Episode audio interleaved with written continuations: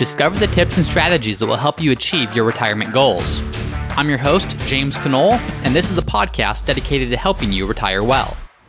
It all starts right here on Ready for Retirement.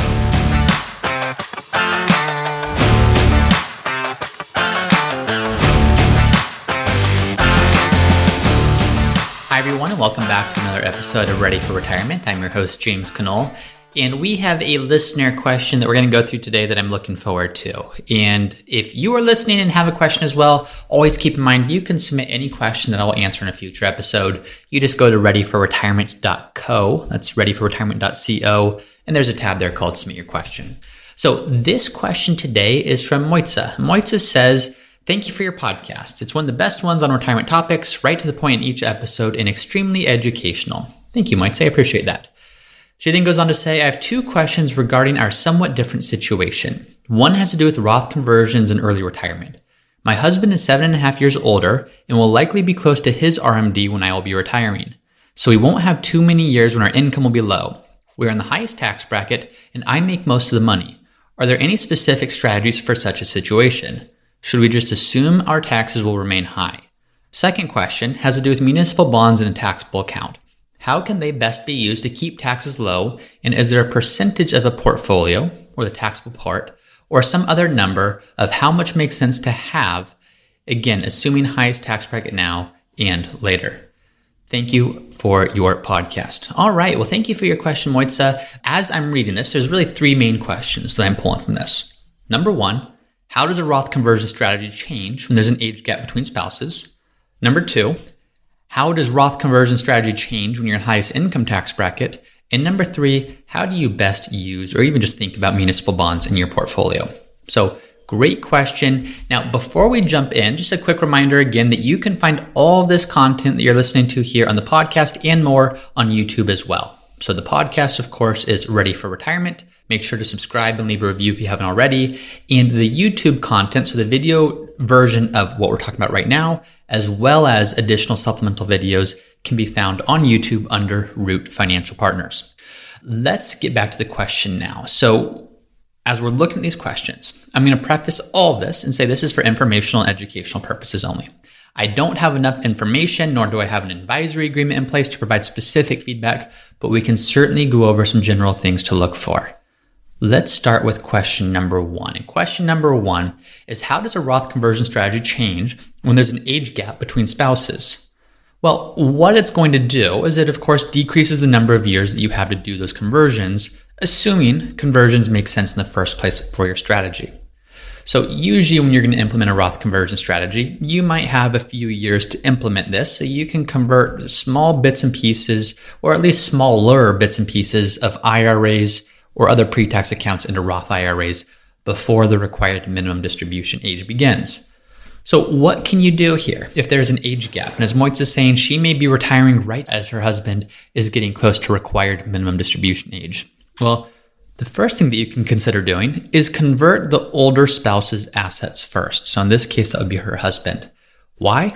Well, those are going to be the first that hit the required minimum distribution rules.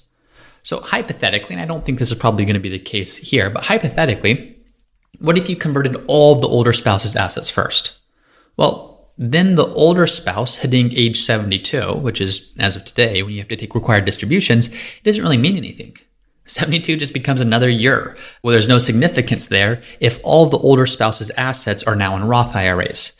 Now, of course, that is easier said than done. If you have a significant amount, or if the older spouse has a significant amount in pre tax assets, it's probably not realistic to assume that all of those, or even a majority of those, could be converted in a short amount of time without paying a huge amount in taxes for converting such a large amount, which in many cases wouldn't be recommended when you have that short of a time frame.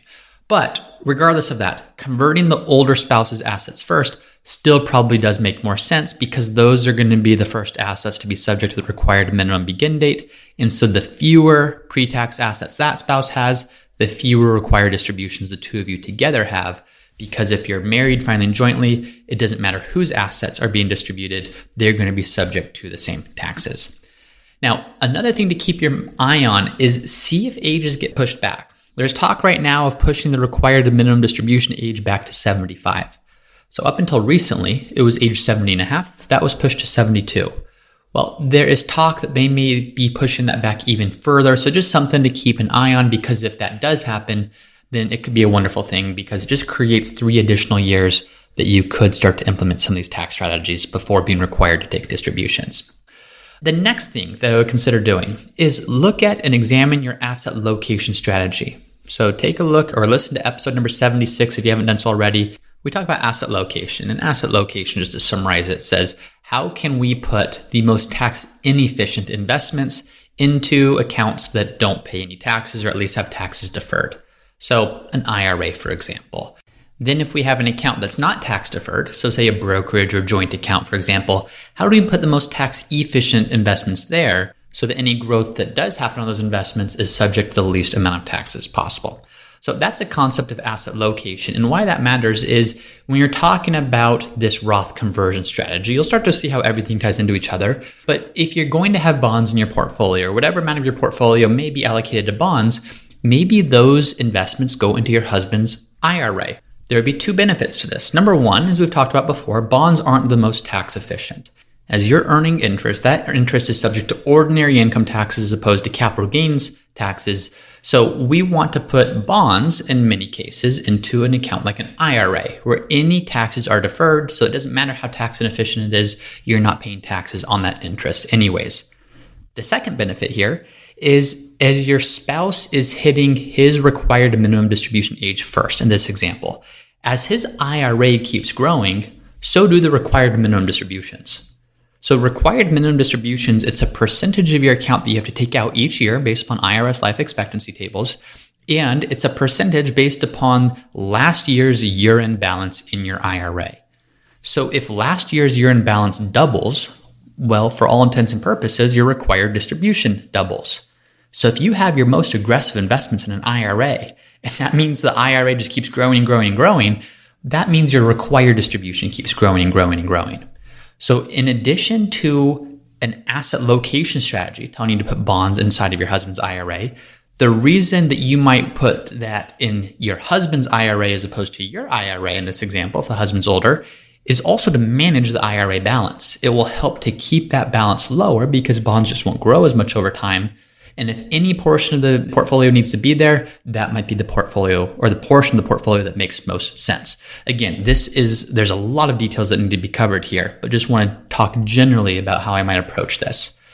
The third part about this, you talk about how will number of years you have to do conversions, how will that impact the strategy? It just changes the analysis as well. So many times you might have anywhere from six to 12 years of what I'll call convertible years. Assuming a Roth conversion strategy makes sense for you, you may have between 6 to 12 years to implement those conversions, not to fully get everything into Roth IRAs, but to manage the balance better between pre tax IRAs and Roth IRAs, and really managing what you expect to have in pre tax accounts by required minimum distribution age so those required distributions don't become unmanageable and put you into really significantly higher tax brackets. Well, in this case, you might only have one year to do that, or two years to do that, or however long you have between retiring Moitza and your husband then retiring. So you're probably not going to be able to implement the full strategy, but that doesn't mean you don't want to take advantage for that year or two years or three years or whatever it ends up being, because it's still absolutely better than nothing.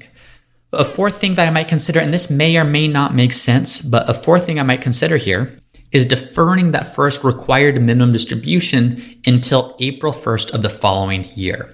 So your required minimum distribution is in the year that you turn 72, but your first RMD must be taken by April 1st of the following year. Now, what you could do is you could, and again, I'm not saying this makes sense for certain, but certainly something to consider. You could defer that first RMD until the following year really you're just kicking the can down the road because then in that following year, so in the year your husband turns 73, you'd have to take his 72 year old RMD plus his 73 year old RMD. But the benefit is, is it gives you one more year where that money could be converted instead of withdrawn. So say, for example, the RMD for your husband is $50,000 in year one and you kick it into the following year. Well, then instead of taking an RMD in the year that he turns 72, you do a $50,000 conversion. That's money that will now be in a Roth forever, a Roth IRA forever. Had you taken the distribution instead, you still would have had that $50,000 tax hit, but it wouldn't be able to go to the Roth IRA. It would just been a withdrawal that you would pay taxes on, which you could reinvest in a brokerage account, but you could not put into a Roth.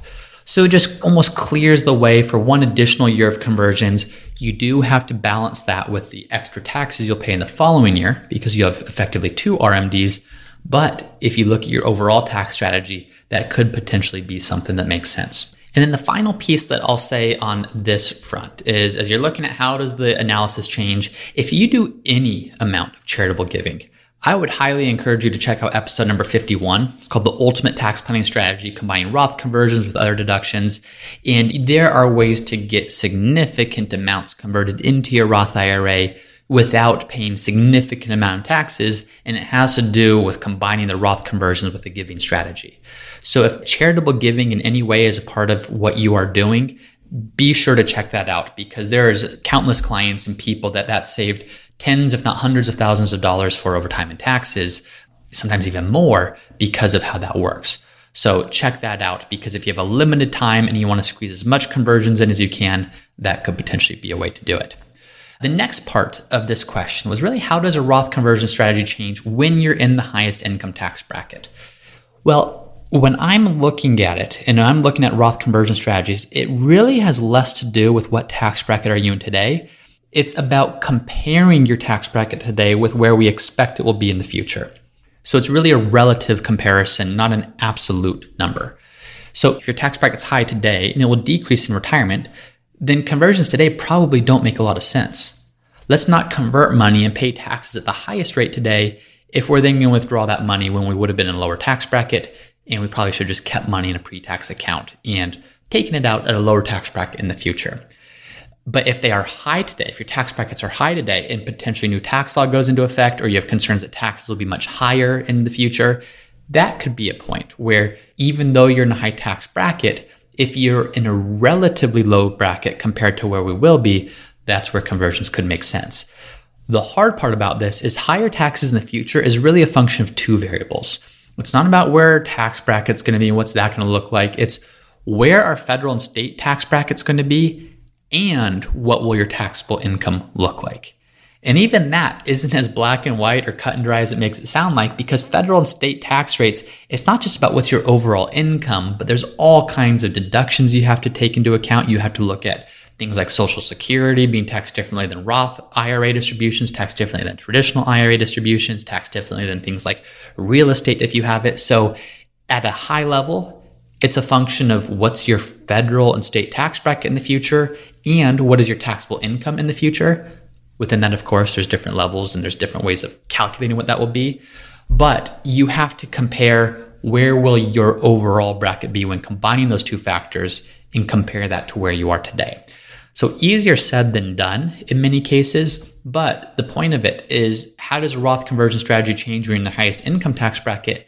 it doesn't really change a whole lot in the sense that the analysis is still between where you are today and where you're going to be in the future.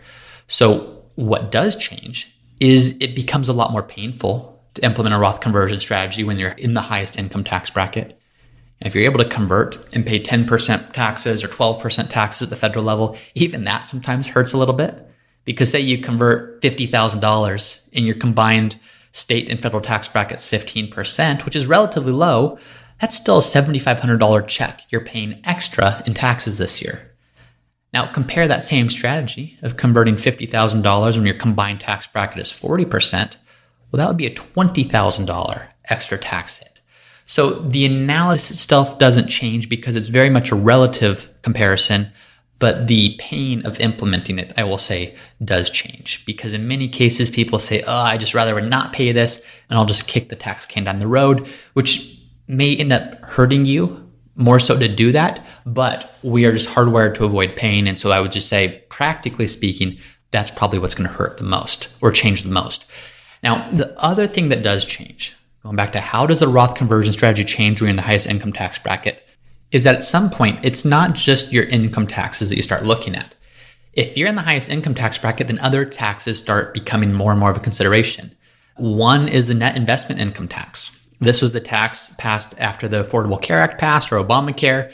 It is a 3.8% tax on investment income if your modified adjusted gross income is above $250,000 if you're married, or if it's above $200,000 and you're single. So that's a tax that you pay not on your salary, but on investment income. So think of dividends, capital gains, a lot of the growth in your joint account, which goes back to the asset location conversation that we had. But that's a tax on the investment portion that layers on top of your federal taxes and state taxes and payroll taxes and things like that. Another tax that becomes a bigger and bigger issue as your income starts to rise isn't officially a tax, but it's IRMAA surcharges. So this is Medicare surcharges, extra Medicare premiums that you'll have to pay. And if you are in the highest IRMAA surcharge category or Medicare premium category, you may pay up to an additional $433.50 per month per person at the highest rates. And that's based upon 2021 numbers. So for a married couple filing jointly, that's an additional $10,400 per year in taxes that will be paid based upon extra Medicare premiums. So while not a tax per se, it is certainly treated as such because as your income goes up, as your modified adjusted gross income goes up, your premiums go up. So these amounts that we're talking about, the 433.50 per month, that's if you're married filing jointly and your adjusted gross income is 750,000 or more. But the surcharges don't start there. The surcharges start tiering up at 176,000 per year in income for married filing jointly and 88,000 per year if you're single in 2021. So that's another tax you have to keep in mind. And then third is the estate taxes. So if you're in the highest income tax bracket today and your concern is even when you retire, you'll be in the highest income tax bracket, my guess is you probably have a decent number of assets. Sounds like you've had a good income. I'm guessing you've invested that if your income will continue even once you've retired. Right now, you have $11.7 million of lifetime estate tax exemptions per person. So if you're married, double that. What that means is if you pass away, any of your net worth in excess of that amount gets taxed at 40% at the federal level, and then some states have an estate tax as well. So let's look at a quick example. Let's assume that you have a $30 million net worth. Maybe you own a business, maybe you own a lot of real estate, maybe it's just a lot of stocks and bonds, whatever it is, you have a $30 million net worth. Well, today the estate tax exemption is as high as it's ever been. It's at $23.4 million. So if you were to both pass away today, again, that 23.4 million is the combined exemption for both spouses. If you were to pass today, there'd be $6.6 million taxable of that $30 million estate once you backed out the exemptions. If you multiply that by 40%, the estate tax on that would be $2.64 million. So a lot of the estate or the net worth is exempt, but there still is that estate tax. Today, as a percentage of the population, not a whole lot of people are subject to the estate tax. But with the new proposed tax law changes, that is one of the areas that we could see numbers coming down quite a bit on. And when those numbers come down, it doesn't mean taxes come down, it really means taxes go up because it's the exemption coming down. There is talk of that exemption dropping to 3.5 million per person. Obviously, that's subject for debate and negotiation, and we'll see what it ends up being. But if you are in a position where you're in the highest tax bracket today, and you think you'll also be in the highest tax bracket once retirement starts, I'm going to guess that you probably have a decent net worth and that you have assets that are creating income even once you're no longer working. So estate taxes could become a bigger issue. Maybe not today, or maybe they could be. I certainly have no idea how much assets you have as you're writing this question. But if there is a proposed estate tax law change, that's where some of this comes into play too. So it's not just about the Roth conversion strategy, it's also about looking at total taxes, estate taxes, net investment income taxes, Medicare surcharges, income taxes. All these things are things that need to be considered as you're putting together strategy to minimize that as much as possible. And then three, the third part of this question was how do you best use muni bonds? And muni bonds is just short for municipal bonds. Well, it starts with asset location, as we mentioned. Muni bonds are bonds that you would put into your taxable account because they're not taxable. And we'll talk about why in a second. But as we mentioned, you may not want to have any bonds in your taxable account. You potentially might want to load up your traditional IRA with bonds because your traditional IRA is where you can take advantage of the tax deferral and not have to pay any taxes even as you have taxable interest coming in from those bonds. So before even looking at municipal bonds, the first thing I would say is start with asset location. See if it makes sense to use bonds in your traditional IRA instead of your brokerage account. Now, one quick side note on this is I typically almost never recommend using bonds inside of Roth IRAs. If you just look at asset location, sometimes you can become so academic and so myopic and so focused on, on one thing that you lose sight of the bigger picture. And a lot of articles and a lot of literature will talk about using bonds in Roth IRAs too, because Roth IRAs also are tax free. So let's put the tax inefficient things in Roth IRAs. Well, to me, just using a little bit of common sense is I want my Roth IRAs to be as big as possible. I want all the growth, the maximum growth of all the accounts I have. I want the most growth to be in the Roth IRAs because those are accounts I'll never pay taxes on again. So if I have to put bonds in there because of my portfolio makeup, then maybe I do, but I'm not going to start by putting bonds in my Roth IRAs. In fact, I'm probably going to put the most growth type investment in my Roth IRAs.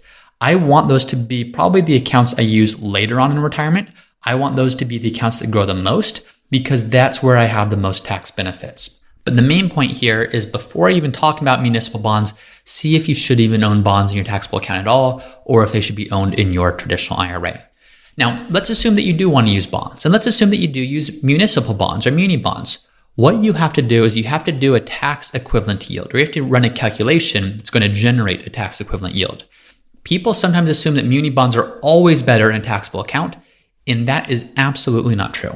In many cases, they are, but I see too many people come in with muni bonds in their taxable account because they think that's what you do. But when we take a closer look at their situation, it definitely does not warrant having muni bonds in a taxable account. So let's look at why.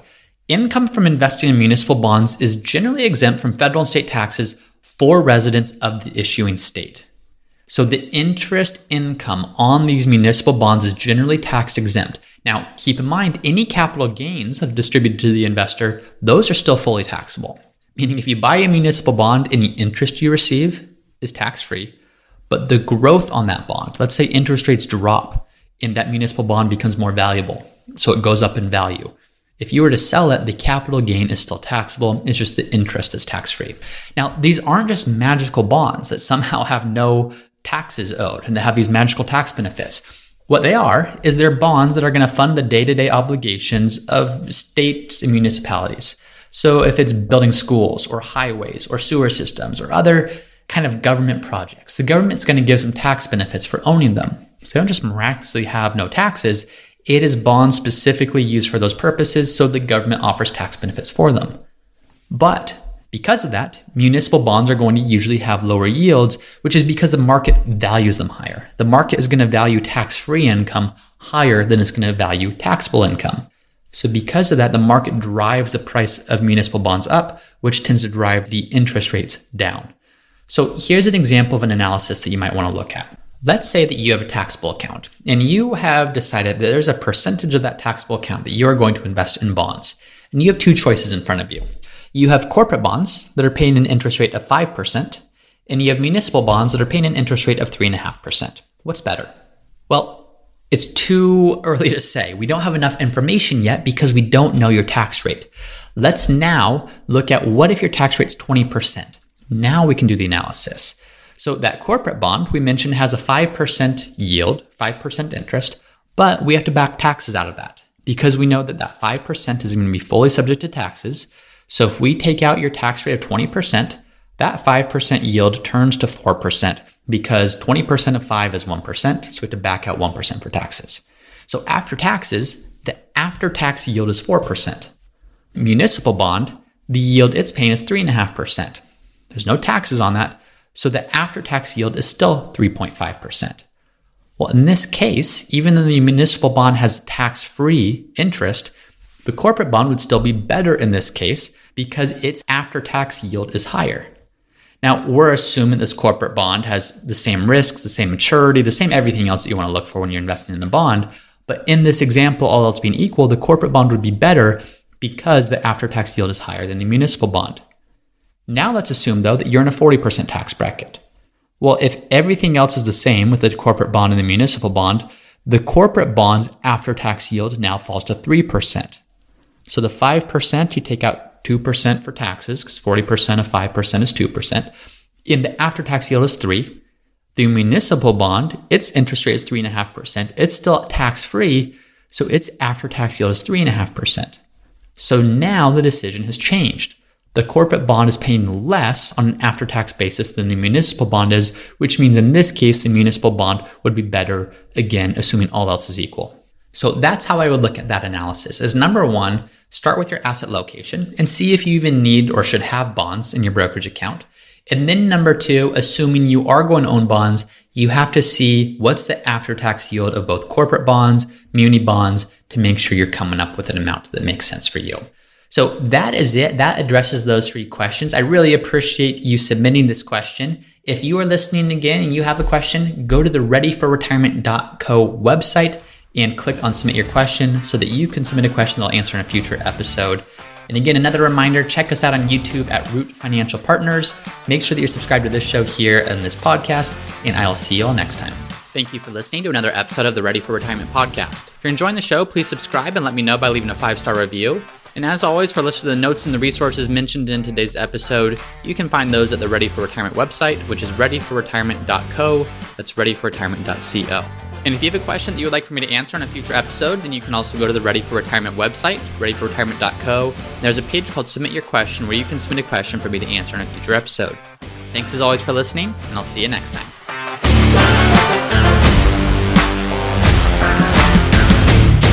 Hey everyone, it's me again for the disclaimer.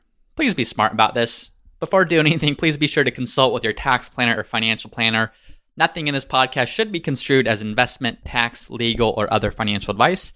It is for informational purposes only.